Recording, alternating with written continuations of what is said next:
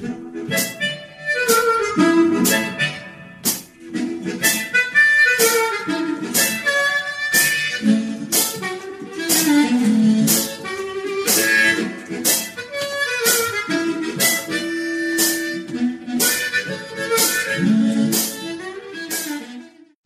is Linux in Laws, a podcast on topics around free and open source software, any associated contraband, communism, the revolution in general, and whatever else fancies your tickle.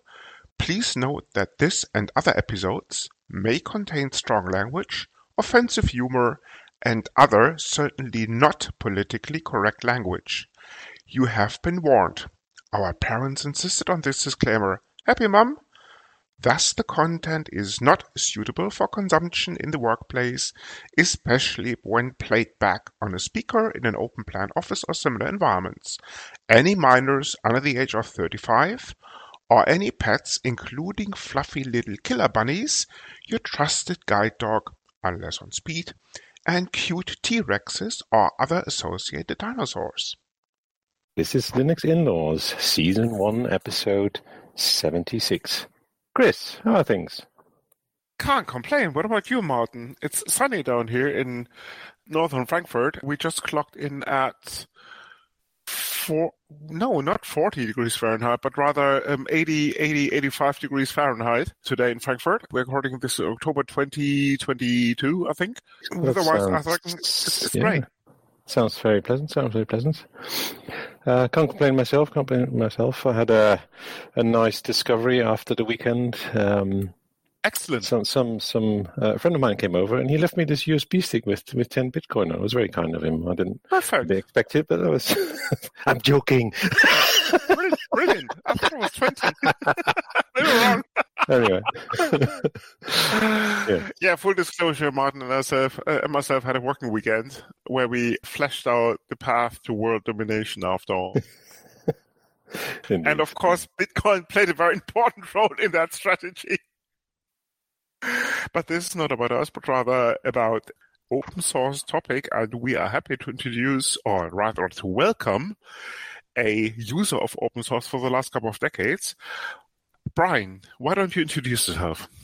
Hey guys, thanks for the invite. Um, appreciate it. Glad to spend the next um, hour or so with you guys. And uh, yeah, I've known Chris for some time. We um, worked together at some other companies, um, past life, and I've been in technology for way, way, way many decades. I guess I originally cut my teeth on a SCO Xenix, if I remember. So, I mean, that will obviously date me. Um, a lot of hands-on technology work over the decades. Uh, what I've been doing most recently, though, is kind of in management roles um, at this part of my career. And obviously, open source is something, whether or not people know it, they're using it in any situations. So uh, I have been a lot of different verticals, a lot of different industries um, on both sides of the fence, being, you know, selling that stuff, deploying that stuff versus then trying to work on the other side of the fence where you know we're living with these decisions we made.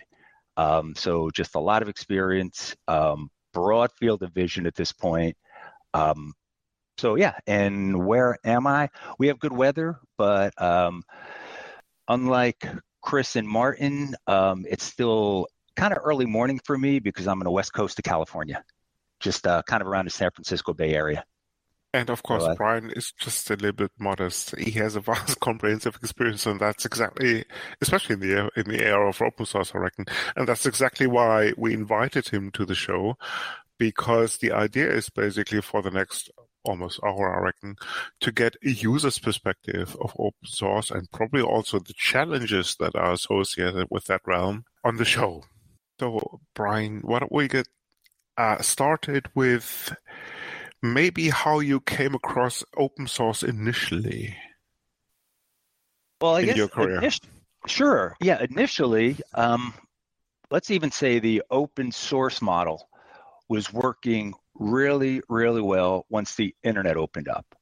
Right, like I said, you know, when we had the SCO Xenix all those, you know, hundreds of years ago, um, IP networks were not even in vogue. We used to get the muxes with their serial port stuff, and everything was really, really locked in. everything was crazy expensive, um, crazy buggy was a big part of the issue, right? Everything was broken and you had to crawl on your hands and knees to go back to the vendor to get it fixed. Um, and that's just the way it was. Then as IP networks started opening up and people get stuff, even when it was something silly like, you know, the dial up, or even if you were lucky to get just, you know, 10 megs in your office, um, you could start downloading new software pretty much from anywhere and then start playing and learning it. So it just opened up the world tremendously. And maybe the features and functions weren't there in the very beginning. Um, and that was okay because at least you could play with something else. Um, you know, fast forward really, really quickly, uh, then the communities that were using it, um, they really strengthened it past the incumbent vendors. So really, really good. You could then push on your vendors, right? You could influence their roadmap saying, hey, if these people who are sitting home just jamming out this code, playing with stuff, being transparent, if they can do it, why am I paying you so much money and you're behind the times? So that was a really good wedge to start doing something. So uh, that was really fun. Was Any really particular um, uh, type of open source software you started using for first, like you know, yeah, the, yeah the, the, or, or, something else. Right? Yeah, the, the big one in the beginning was you know against uh, one of the evil empires of Oracle. Right? So a lot, right? Because it was like, wait a second, evil, evil. Not sure what you mean. yeah, no, I mean they're running a business, but they're yeah. so brutal, right? In their revenue mm. cycles, right? So it's like it, you know, it's basically you know they're they're holding you hostage. So that kind of broke a lot of things out of the you know away from them. So kind of working with that quite a bit. Um, then even after that, right? So that's at a much lower level, right? Um, but then even after that, I used to work with um, this one proprietary language. If I go back like way, way, way back ago, and it was called um, I don't know, even I don't know if you could look it up anymore, right? Um, there was a thing called IDXL, Intelligent Data Exchange mm-hmm. Language, right? And you know we had to pay for that kind of a king's ransom. And it was it was it was very primitive though, but it was really kind of like a precursor. Um, I'm going to imagine even before like Perl was really out there. So you could really start playing with this stuff. It was expensive. Um, that company uh, was, was, a little startup a long, long time ago um, out of the East Coast, and they were basically plugins on top of Oracle. Um, very primitive, moderately expensive, um, they wrote it, they iterated on it really, really fast. Um, but then it all became so much more, you know, like with Perl, right? Um, and then with Python, kind of running through that kind of stuff. So it just gets people to really understand it really, really well. Um, and then what's really funny, fun about it, right? Um, they're teaching all the open source stuff in school right now. Um, you know, my son's getting some, you know, advanced degrees and stuff like that. And no matter what you want to do, the data science element of that is just huge, right? So then with all, you know, with all the Python, all the pandas, right? Everything out there is just really great. Um, but you know, software is software. And then these people want to consume it, but also like the community training to support that is so open. That's what I think is really, really cool about it. They can then analyze it. Um, it's no longer under lock and key.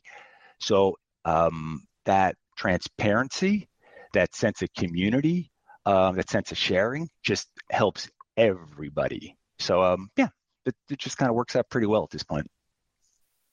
Uh, you obviously uh, picked up on some of the main yeah. uh, factors there on about open source software. Yeah. Uh, just curious about the, the, the school bit. I, I, think you're presumably referring to um, when you mentioned data science things like uh, uh, PyTorch, etc. But um, I don't know about the schools in in the US, but uh, over here, most schools are still still teaching people to use Microsoft products, right? To in the in the you know the lower schools, uh, which is something yeah. that is obviously helps their control of that kind of market. But um, is, is, that the same over there?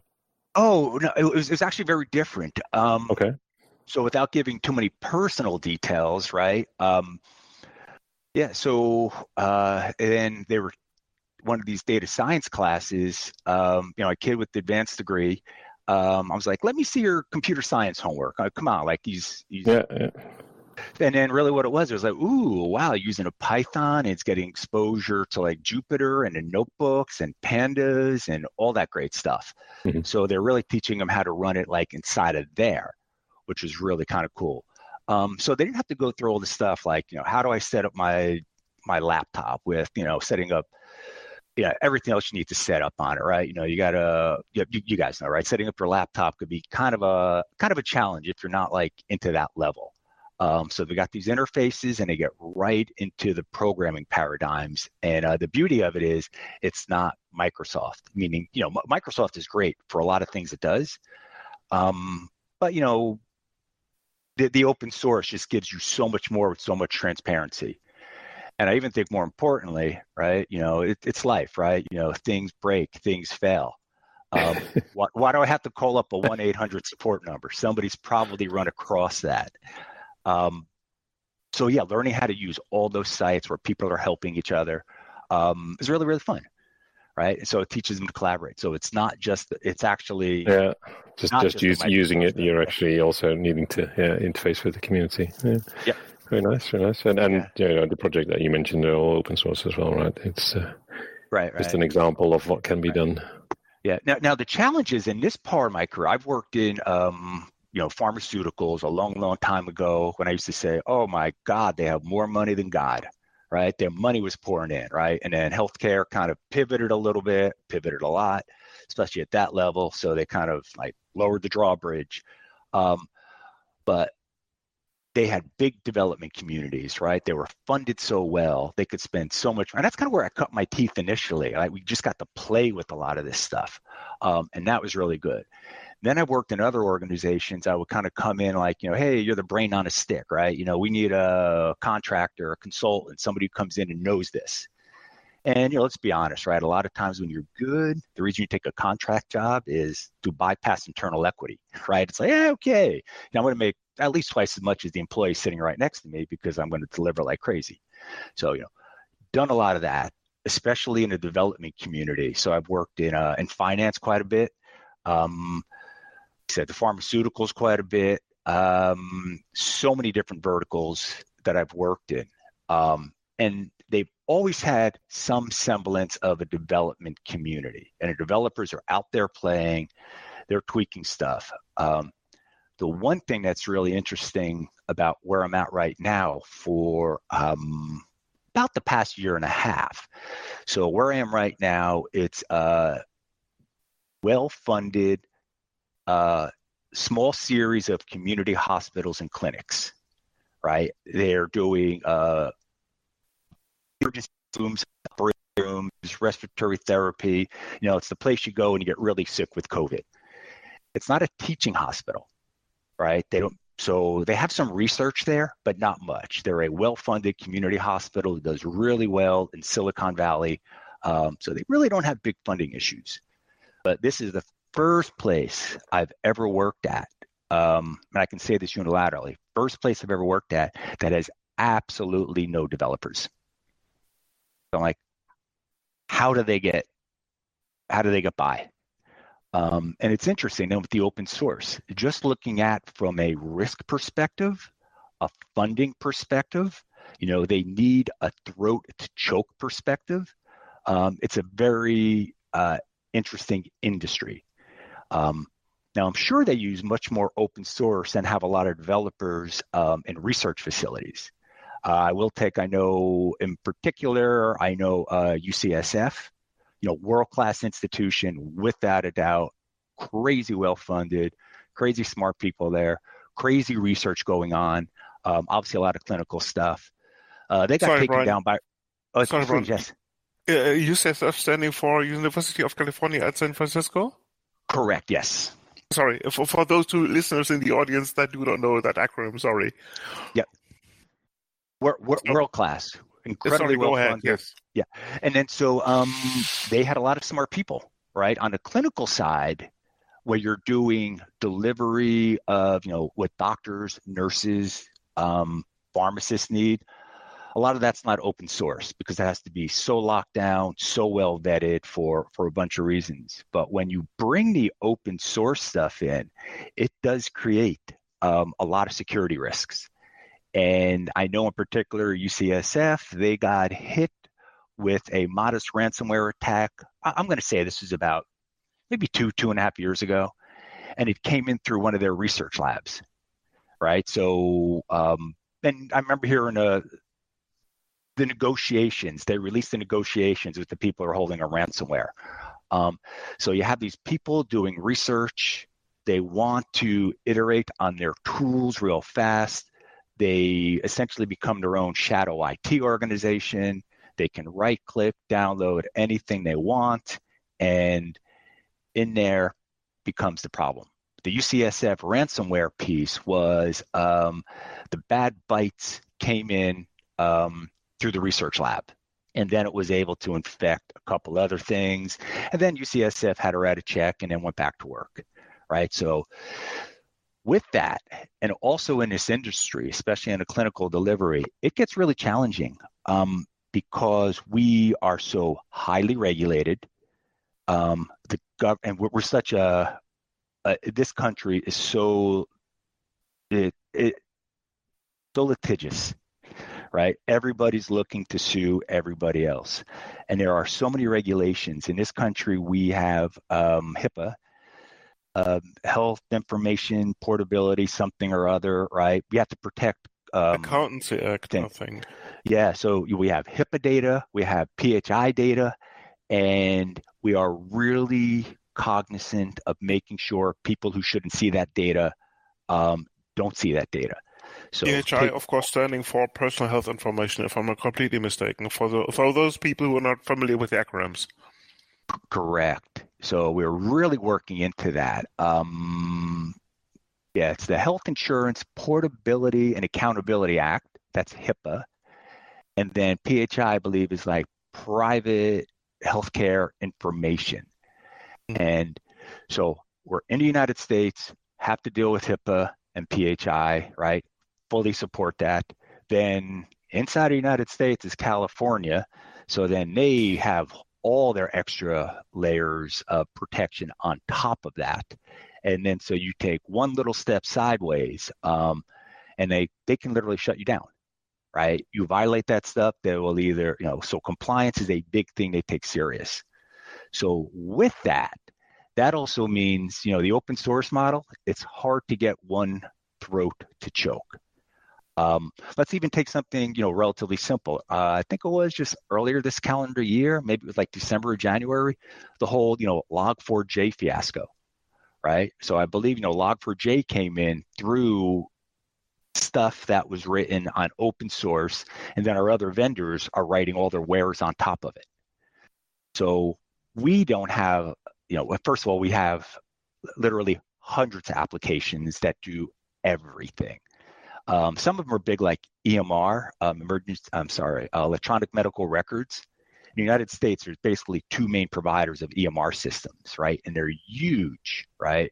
Uh, yes, they build an open source, but then they build it and they're accountable for everything. So they manage it. Um, so the open source component is not something I have to worry about. I have to manage my vendor and not the code. So that's what makes it really, really different over here. So you have to kind of watch out for all the CVEs, whatever else is going on, zero day exploits. Um, so we watch that. But again, we don't have our own development team.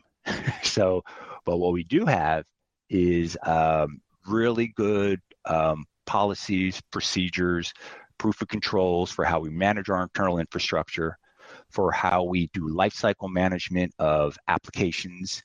Uh, and then we have a really world class security team um, who keeps on iterating and building more.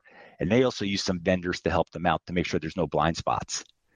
So the defensive posture that we take is is huge and it's expensive uh, for all those reasons I just mentioned. We don't want data leaking out. Um, like I have a folder, I have a personal folder over here on my laptop, um, and it's just called another data breach. And for all the stuff I get, is oh, we're sorry, your data's been lost over here. It's like we, it happens all the time. Um, in healthcare delivery, even clinical research, right? You simply cannot let that happen. So the threshold is really, really high, right? And at this role I've got right now, you know, I'm managing the infrastructure for the hospital um, and everything else that entails. You know, we're on-prem, we've got DR offsite, you know, we're in a couple of different clouds, you know, we're moving to all that stuff. Um, you know, I'm I'm the guy who's supposed to keep the bits flowing, but I do deal with the cyber teams on a daily basis, um, the compliance teams on a weekly basis, just to make sure we have all those controls. So because of that, um, really my point is there's a lot of open source. We know it's there. We just don't manage it at this point. We don't manage it. We have our vendors manage it. Um, you know, because also developers, if you're going to have somebody come in and take care of it, developers come and go. And you always have to have somebody who's accountable for like, you know, we need to patch this, we need to change that. So between the, the functionality that's required to make it work, um, the security, the workflow, um, it's very, very expensive. Uh, and it's also hard to innovate in this space. I think that's where the biggest challenge is, right? How do you take, um, so in, in the United States, um, I'm a, I'm a taxpayer. I pay way too much. I think the government wastes money. Um, they're not effective and then I think that's not, not any different than in any other country, to be honest. uh, yeah, and, but, most people but, probably have that view about tax. so, yeah, sorry, yeah. Oh, yeah, yeah, but, but but then I add on top of that the amount of money that we pay in this country for healthcare is out of control, and I'm okay with paying money, right? I but I think the value proposition is very much lost, right? So there's where I think the challenge is, right? You've got all that value all that intellectual property, you know, all that community vetting inside of the open source, we're afraid to use it. There's a lot of savings inside of there. You know, and back in the United States, we've got um, the most expensive healthcare in a developed world, right? Cool. We have the worst performing metrics of healthcare in all the developed nations. So we're paying a ton we're not getting the value returned on that. Um, and part of it's the reasons I just mentioned. You know, there's other things that are going on. You know, the government steps in. You know, people are smoking too much. People are drinking too much. But I think that's everywhere. But then, how come we can't solve these problems um, using software? And I think part of the challenge that we've seen too is um, we've had big companies come in too inside the industry. Uh, you know, Google's come in, Microsoft has come in. Um, IBM's come in, right? You know, their Watson thing in their healthcare. Um, there's some really smart people there. Uh, they find it hard to be in the industry also, right? It's just like yeah. hard, hard. Yeah, yeah. So, so uh, I just wanted to follow follow up on well, a couple of things. the uh, um, you mentioned the how I can software solve this problem about you know uh, pe- people looking after their health, for example, right? Um, but the fact is that I mean I don't know how much you know about the UK, but the reason why, or well, one of the reasons why smoking isn't banned altogether is because the taxes on this fund a large amount of money towards the healthcare to go for it. So, in a way, the uh, let's say the, the, smokers are funding the healthcare to a, a large degree, uh, if we put it that way. Um, so, so, yeah, it's kind of a yeah, fine. It's an economic decision to do that, but um, uh, I mean, the technology is there, right? Clearly, you could you could do this, but then there's the, the freedom of choice scenario and stuff like that. Um, uh, sorry, another thing I want to follow up on is you mentioned you um, you use vendors for your uh, to manage your open source software or manage. Um, it, is that vendors on on the level of uh, let's say uh, you uh, pick uh, pick a, a technology, uh, Red Hat, for example, or uh, Postgres is supported, or or is it at a different level that you're? Um, so so so the way the way they're managing it at this point is uh, EMR. Sorry, Brian. Um, sorry, Brian. You, you can use other soft open source software. it doesn't have to be Postgres. Just squeeze oh. that in. okay. I'm sure you don't use any Redis or Rust over there. That's right. Yeah, yeah. Sorry, Ryan. Just go ahead. Sorry. Yeah. No. No. No. No Reddit. Unfortunately, not yet. Sorry, Chris. Yeah. Um. Yeah. So you know. Um. There's two major EMR is the big thing, right? Um, electronic medical records, And in the United States, there's basically two main players who do that. And we know they built a lot of the stack on top of open source, right? Like, why wouldn't they? Um, but they also use it's kind of a mix of open source and then proprietary software. So you know they kind of mix it. It's on them, and we're really just paying them for functionality.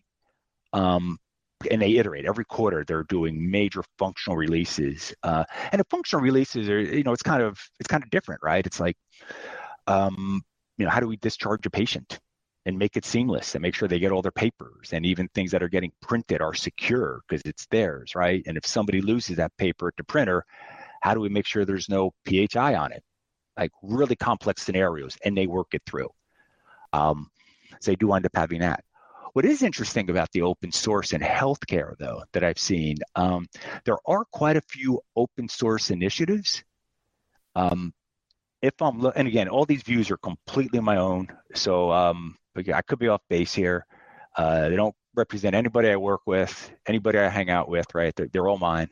Uh, just to be clear on that. But then when I look at the list of open source healthcare software, um, what I kind of look at is there's a couple of really good initiatives out there, but really what they're for, it's an economic issue, right? They're really being developed for um, not developed countries like the UN's coming in and says, "Oh, okay, we know uh, one of these countries that aren't as fortunate as ours, they have open source initiatives to at least get some semblance of technology to help with healthcare in third world countries. So it seems the open, and what they'll do with that is, you know, they're not going to worry about all the regulations, I assume. So there is a lot of good uh, open source health related software um, some of it's for clinical use, clinical research. Uh, some of it's for you know actually delivering what the patients need, um, but it's not in the developed world, and I don't know why. I I, I just don't. Um, cost okay. value value propositions i don't know and i think that's the big challenge right how do you again i this, this be the second time i've said it because i think it's so important how do you get that open source model how do you get that a quick iteration of trying stuff out um, while making the clinical experience better and frictionless um, and more secure right? How do you do that? I think that's the big challenge. Oh and then when you do it here's the other thing right? Let's say you built the proverbial better mousetrap. The return on investment here um, it's it's interesting because our government in this country, you know, we've got this like Medicare, Medicaid stuff. Um, we're dealing, same thing you guys are dealing, you know, hey, thanks for the COVID relief, right? Awesome. But now we're, we've got our hangover, right? Part of it is, you know, inflation. And inflation, I think, is running about like 8% here, right? It's, it's global, actually. Yeah. it, it, it, it's global. Yeah. Yeah. And then um, the government has come in because they're a big payer and as of the last I heard about two weeks ago, even though our cost has gone up by 8%, we have supply chain issues, everything else that we've got going on. Um, the government said, oh, we're going to give you a 2% raise on your medical coverage. so it's like, where's the incentive? Like, where's the incentive to, to innovate? They're like, we're going to pay you less per person. Um, you and so you have to kind of crank out the volume of people that you're trying to help in order just to make the same amount of money that you made last year. Um, so it's that capital investment, right? It's that capital and training investment, right? So that's the financial side of it. So there's that challenge. Like, so how do you do that, right? You know, better, faster, cheaper, right? How do you do that?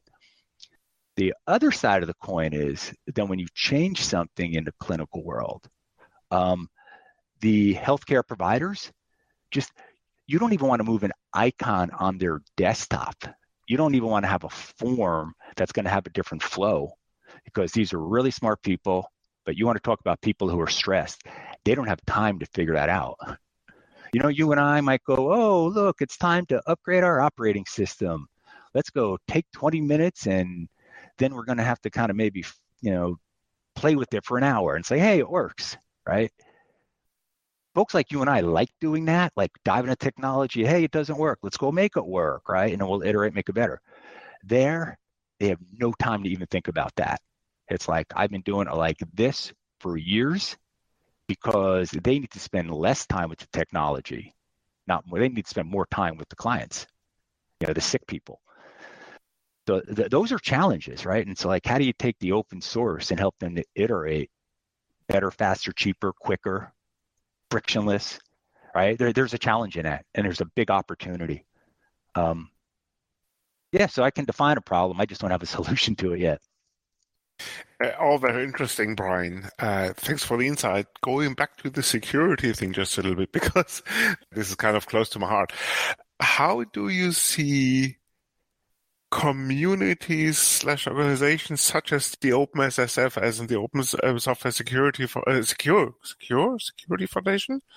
I think yeah, Open Source Security Foundation exactly, as in the recent establishment as as, as a subsidiary of the of the Linux Foundation to be relevant, be present in your daily in your daily work. As in, what level of influence or support rather do you see coming from this? Yeah, I think there needs to be a lot more transparency in what they are um, chartered to do right? And I know with the security stuff, um, we have a lot of really good companies that we use to, you know, to scan us, to tell us what's going on, prioritize the fixes. Um, but how do you how do you get ahead of that and try to engineer those things out from the beginning? I, I again, I don't know. It would be nice to be proactive and not reactive, right? We're in a completely reactive world. You know, the proverbial horse is left the barn. You know, somebody stole it. Um, how do you get ahead of that? Uh, it's really complex, and I think a lot of it too is just with uh, like look at that uh, that putty hack, right? Like putty, putty should be like very very simple. Like with that putty hack that happened from that group that, that uh, what, what Microsoft's calling them uh, Lazarus, right? Like putty uses a way to get inside um, your network and destroy assets. I mean, it's it's wild. Um, there, there's so many vectors coming in. Putty, I reckon, being the Windows compatible or rather Windows based Open SS, uh, sorry SSH client, I suppose. Correct, right. That's been around forever. yeah, almost exactly. Yeah. Oh, yeah. Older than I am. That, that's a lot. yeah, yeah. And, yeah, and then the other one, right, was that malware uh, chaos, right? That Linux-based thing that Black Lotus Labs found, right? It, it you know, goes in, you know, and really it explicitly is targeting like, you know, FreeBSD. Like, how do you get ahead of that? Like, how do you prevent that from happening? That's where I think like the big move needs to be. Like, again, right? I'll define the problems. When I was younger, it was great. It was like, oh, I can define a problem. I'll give you three solutions. Pick one. But the world has gotten much more complex. I'm really good at like defining problems and then just going, okay, see you tomorrow. Um, but there's a lot of opportunity in that. There's a lot of opportunity.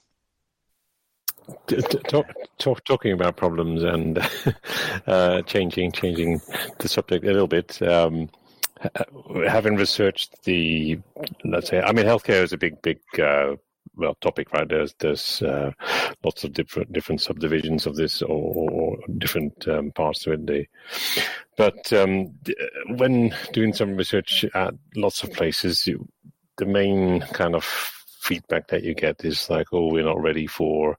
Um, I mean, like you mentioned before, we could solve a lot with software, but uh, we're actually still trying to decipher most of our handwritten notes and trying to uh, sort of do- documentize this um, electronically. Um, is that the case? In have you seen seen that in your uh, work, and how do you see that changing in the short term, if at all? uh, documenting things electronically? Well, it's lines? just a general. It's like, oh yeah, we don't really, um, uh, we're really behind with, um, let's say, uh, automating all our processes. Right? It, it's it's a lot of it is yeah, we don't know uh, what information we have on patients very well, and um, you know, doctors write handed a note, and then they need to be collected in a folder still and stuff like that. It's it sounded like. Um, uh, or, or in, in, lots of cases, it's not as, as streamlined as you uh, think it may, may be. You know, on the other side, obviously, in, in, in places like drug development and stuff, there is a lot of um, uh, data science going on to make those processes better. But yeah, on on the pure sort of hospital side, that's yeah the the feedback that I've heard many times. Yeah. yeah. Yeah, and, and I think because we have two main platforms of record in this country for EMR, right? I think that, and again, uh, right, these are my views from being, a, so we have this one thing, um, we have, uh, it's called Epic, right? Uh, Epic is used very widely, and I believe its number one competitor, or maybe it's even superior to it, is called Cerner, right? So there was two different ways, and that's where all the EMR records generally are. So when you're in Epic, uh, Epic was written by this lady who was clinical. Uh, her name is Judy, and she really brings kind of like a nurse's perspective on this. Um, so, you know, what does that mean? You know, it's empathetic for the patients and the customers, you know, for the sick people, uh, patients.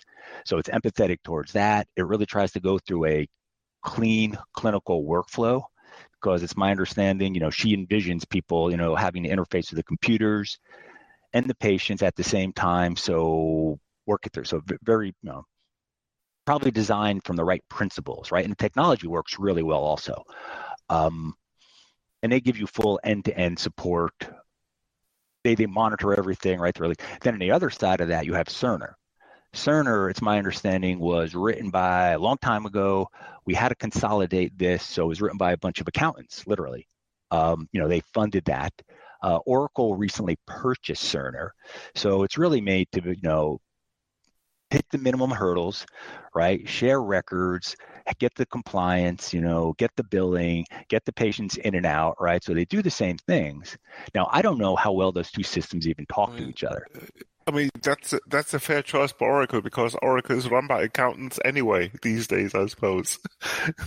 Just a well, joke right. on this side. Uh, I think it has no. been for the last twenty years. oh, well, so uh, all, right, all right, all right, no, so you, all right, you, I'll, I'll take the bait. Right, I, I did work for Oracle a long time ago. Uh, so, so did Martin, by the way. yeah, and, and, and I worked for them because I said their technology. You know, at that point, I was like, wow, they're they're going to kind of run a big part of the world. And I was like, but they're so hard to deal with. So let me go work for them for a bit. So just, just did, so, so just to, to, to, date people, which which version did you start with? Five. Okay. Okay. Yeah. So yeah, well, I, I, can I can beat that. yeah, you started with three, right? no, no, this uh, four, four. Okay. Yeah, only briefly, only briefly. Yeah. yeah. Uh, just but, but then I went there, right? Yeah, and, and then when I yeah when I went there too, they were they were essentially right like no tongue in cheek over here, right? Like um, there were two organizations that you did not mess with in Oracle, right? One of them uh, was legal, right? And they would, you know, were strongly supporting, you know, um, the revenue stream coming in, right? Your contracts and your payments, right? Come after you if you're like a, you know, a day late, a dollar short, they come after you hard. So that legal money making machine, right? Paramount to them, you know, very successful financially. And the other one was their developers, right? Their developers are treated like gold, right? They were so heads down and focused on what they were building. Um, so yeah, yeah, and it was kind of cool. Like living in this area when I moved here uh, about 30 years ago, I moved into the Bay Area. Um, yeah, so I got to meet a lot of the developers who were, you know, writing all that code, you know, forms 2.0 or 3.0 stuff like that right? Um, writing you know the kernel modules and stuff like that. So meeting those folks right was was really interesting. But th- those are the two classes of people right? Don't mess with their money and don't mess with their brain power. Everything else was up for grabs everything else is up for grabs um, but yeah they, they bought them because they're you know you're locked in revenue um, so i think you do get tied in but one of the things that they are working on right? We do have a lot of providers that are out there, um, you know, doctors who are on their own, and they integrate with these systems. So there are, um, you know, there's there's APIs. So you know the other communities can connect to these other uh, EMR infrastructure, which keeps track of everything, which is really good. Which is really good.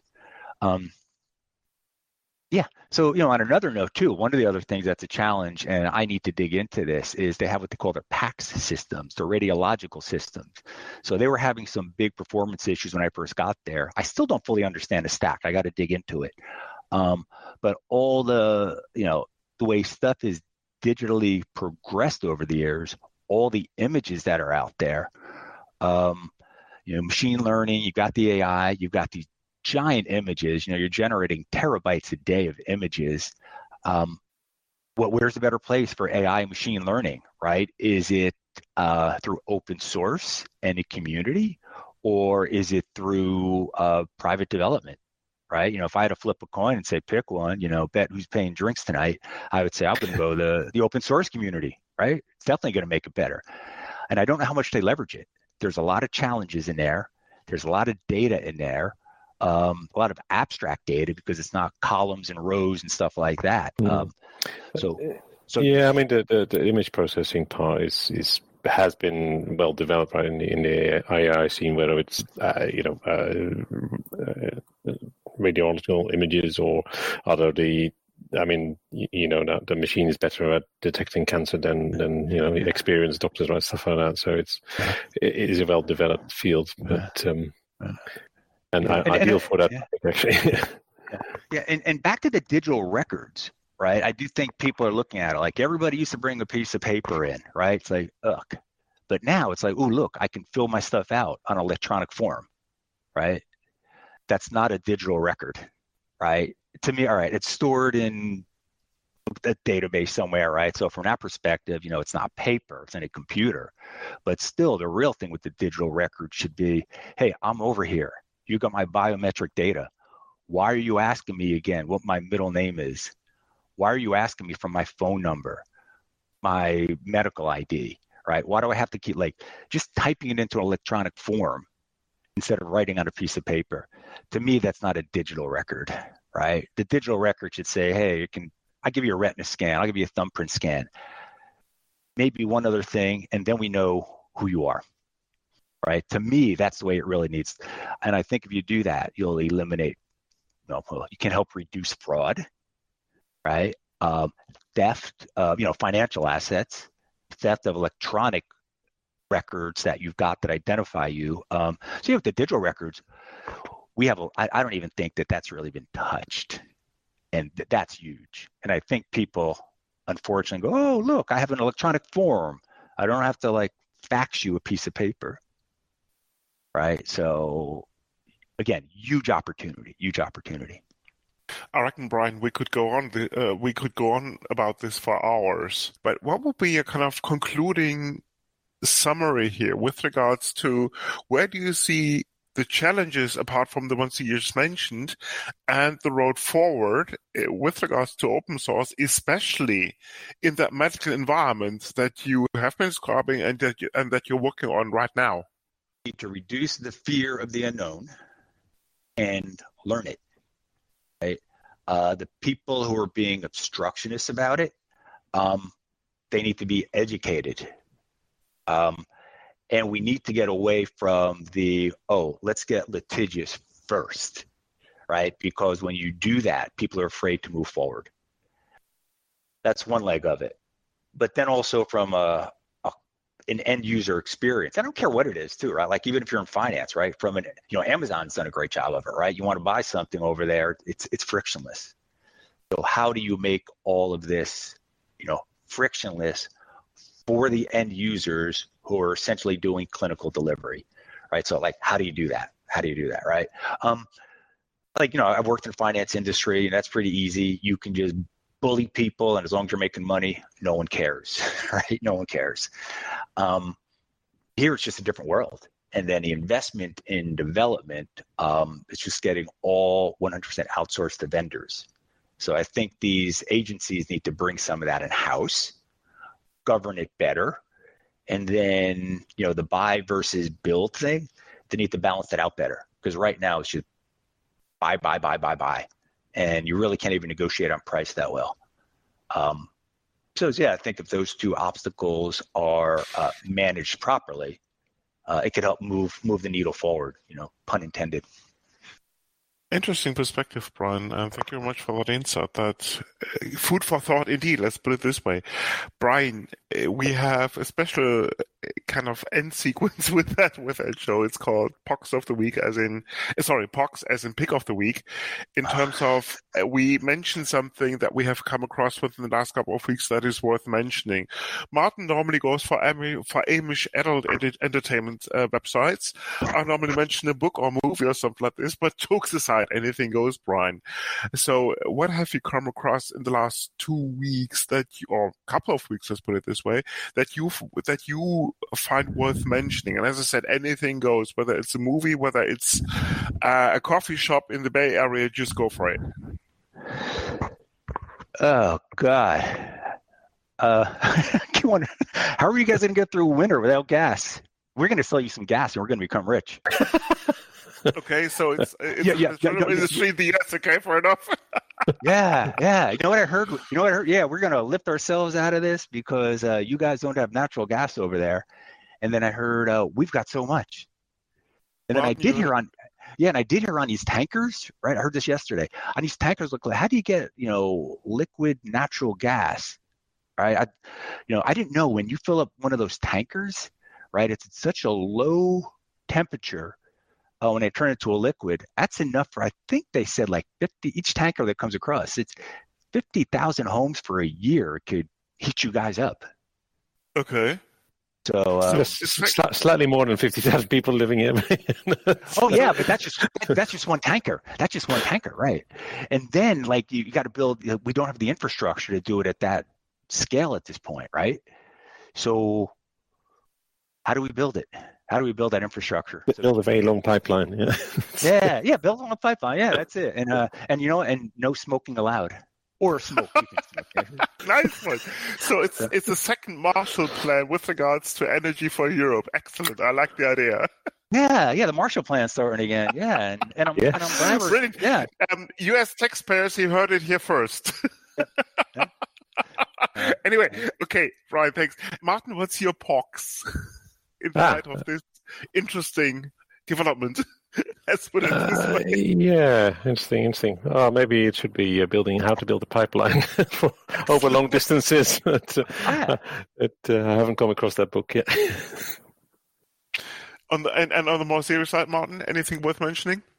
Oh yes, uh, I recently started reading a book called The Code Book. ah, okay. And it is about the science of uh, secrecy from ancient Egypt to quantum cryptography. So, a bit of a, a historical overview. Um, so so far, very details. Exactly, details may or not the show notes. On a similar fashion, on a similar point, I'm tempted to mention Lee Child. He is a UK born but now US based author. He's, unlike Martin's recommendation, not exactly on the heavy side of things, but rather he, for example, did a series of books called Jack Reacher. It's about an ex military uh, cop hmm. traveling the US and encountering various, for want of a better expression, adventures. As I said, it's, it's probably not the most did, challenging literature. Did you read the book first, or did you watch the series? Uh, yes, of course. There's also a movie franchise by the same name, with what's his name again? Um, oh, who knows? Uh, not Christian Slater, but Tom Cruise, exactly. Ah, the original, yes. yes uh, there is, exactly. there's a more recent yes. one, right? Yeah, yeah, yeah, There's also a TV series not mm. with Tom Cruise, I'm at that, exactly. But uh, needless to say, the books were there first, and the, although the adaptations are pretty are pretty good, I reckon, if you are into the more kind of detailed side of things, just just go for books. As I said, it's more on the entertainment side than on the challenging literature uh, variety. And with that, Brian, I would like to thank you for being on the show. That has well, been more ple- than interesting. Yeah, my, my pleasure. And uh, try to stay warm this winter. And if you can, thank you. Yes, we will. We will. And if you can't, buy our gas. Exactly, because uh, Martin will move to the UK. Thanks for that advice, Brian. Martin will move to, to Germany because, as we all know, uh, G- Germany is in Europe these days, and so we have a better. No, no, no, no, no, no. All, all the ships come come to us first, so we we we're going to keep all the gas that comes from the US. Okay, yeah, yeah. With that, people, thank you for listening and thank you, and, and hope to see you soon. This is the Linux in-laws. You come for the knowledge, but stay for the madness. Thank, Thank you, you, for, listening. listening. This podcast is licensed under the latest version of the Creative Commons license, type Attribution Share Alike. Credits for the intro music go to Blue Zero Roosters for the song Salut Margot, to Twin Flames for their piece called The Flow, used for the segment intros, and finally to Celestial Ground for their song Sweet Justice, used by the Dark Side.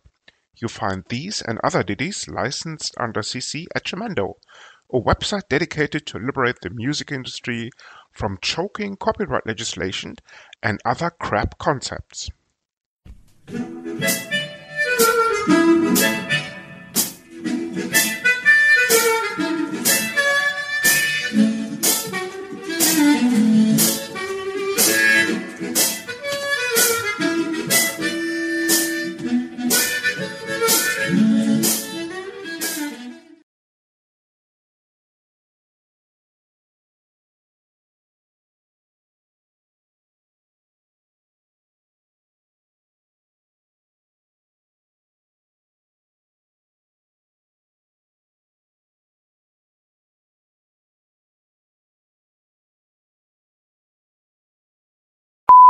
Oh, you guys are coming in loud and clear. Uh, yeah, we, we spent about 30 years on perfecting that audio setup, give or take a few.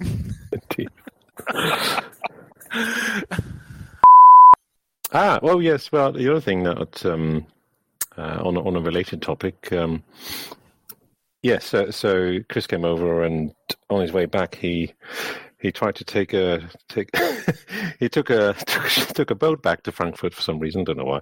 But anyway, on the way back, he dropped a few packages on on the Welsh coast. did I uh, know? you did. so, yeah, if, yeah, any donations, send them to Chris because he's somewhat poorer at the moment. I see. Uh, maybe that was my double because I can't recall diverting my my chosen path from the airport actually to a harbor, but that's beside the point. Fair enough.